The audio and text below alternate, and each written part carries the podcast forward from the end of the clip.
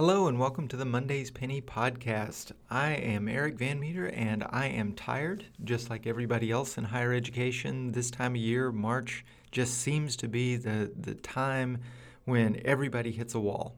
And you hit spring break and think, oh, I'm going to be fine on the other side. I'm, I'm going to catch my breath.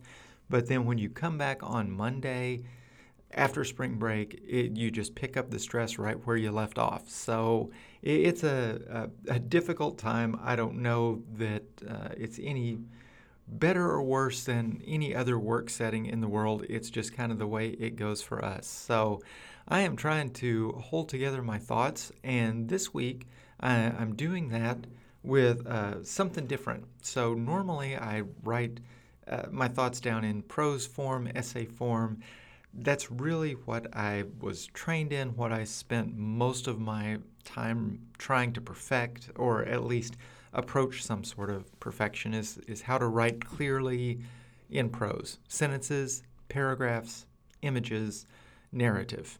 That, that, that's where uh, I feel the most comfortable, where I spend most of my time. But about a year ago, I was talking with a, a friend of mine, Nadia, who is a, a wonderful poet. And she was talking about poetry and writing and some of her processes and what she thought poetry did. And I thought, well, okay, I haven't written a poem since probably I was in college uh, with any seriousness. So why not give it a shot? And so I, I started trying to, to write a little bit in that form. And it's just so different because you, you're, you're after a, a certain feeling. You're conveying uh, images, but not always narrative, or at least not narrative in the way that I'm used to doing it. So it's been fun to try to write in that manner, but it's also been pretty challenging because I'm not used to it. And I would say it's also been challenging because people aren't used to reading in that format. So on the rare occasions I show it to people, I get a lot of blank looks and a lot of, Oh, okay. When I was in a, a book study with some of my students about a month ago, one of the, the things that really stood out to me is the, the author, Eugene Peterson, who's a, a marvelous author. At the very beginning of the, the chapter, quoted a uh, poem. I'm, I can not remember. I think it was uh, Gerald Manley Hopkins, but um, I'm not sure on that. But it was a poem. And I asked the students, okay, interpret this poem for me. And eight of the nine did not know anywhere to start. And the ninth was someone who had studied poetry a little bit and was an avid reader and, and had some of those skills.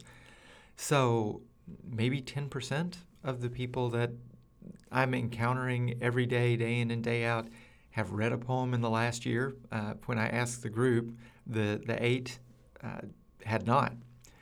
So I've been thinking about how to uh, incorporate this into my own life and thought and writing and decided, well, it's worth a little bit of experimentation. So that's what I, am doing this week.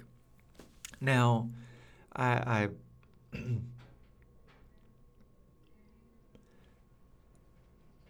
now I hate it when authors try to explain their work because all you have are the words on the page. If you're a reader, that's all you get. You don't get me telling you what you should get out of it. So I don't want to do that. I don't want to fall into that trap, even though I'm probably more insecure about this than I am about most of what I write. But I do want to reference uh, a story because it, it it's hard to make sense of this without that story.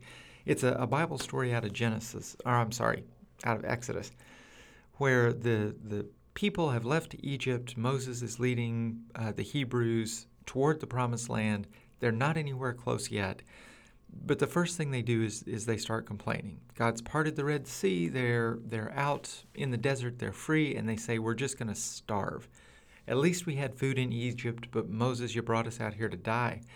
And so God sends manna, M A N N A. Uh, and it's a, a, grain, a bread, sort of from heaven. We sort of know this word. There are some cultural references for it, but the the story is that that this substance appears on the ground, And people go out and they collect what they need for each day, only as much as you need for a day.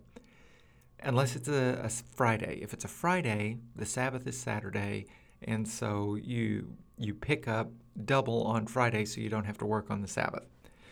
So if you take too much though, if you get greedy with it, if you try to save it for the next day, then it spoils and it gets full of worms and full of mildew. So it, it gets really nasty. Whenever Jesus is uh, teaching the Lord's Prayer and says, Give us this day our daily bread, it's referencing in part back to this story of manna. So I, I've been thinking about that story as I think about where we are this time of year and how I am tired uh, and how fatigue really makes you negative. So uh, trying to, to figure out, okay, how, how do you how do you work your way through that? And so one of my questions is, well, why is today not enough? Maybe it should be. And so that's where these thoughts come from. So here, in brief poetic form, is this week's penny.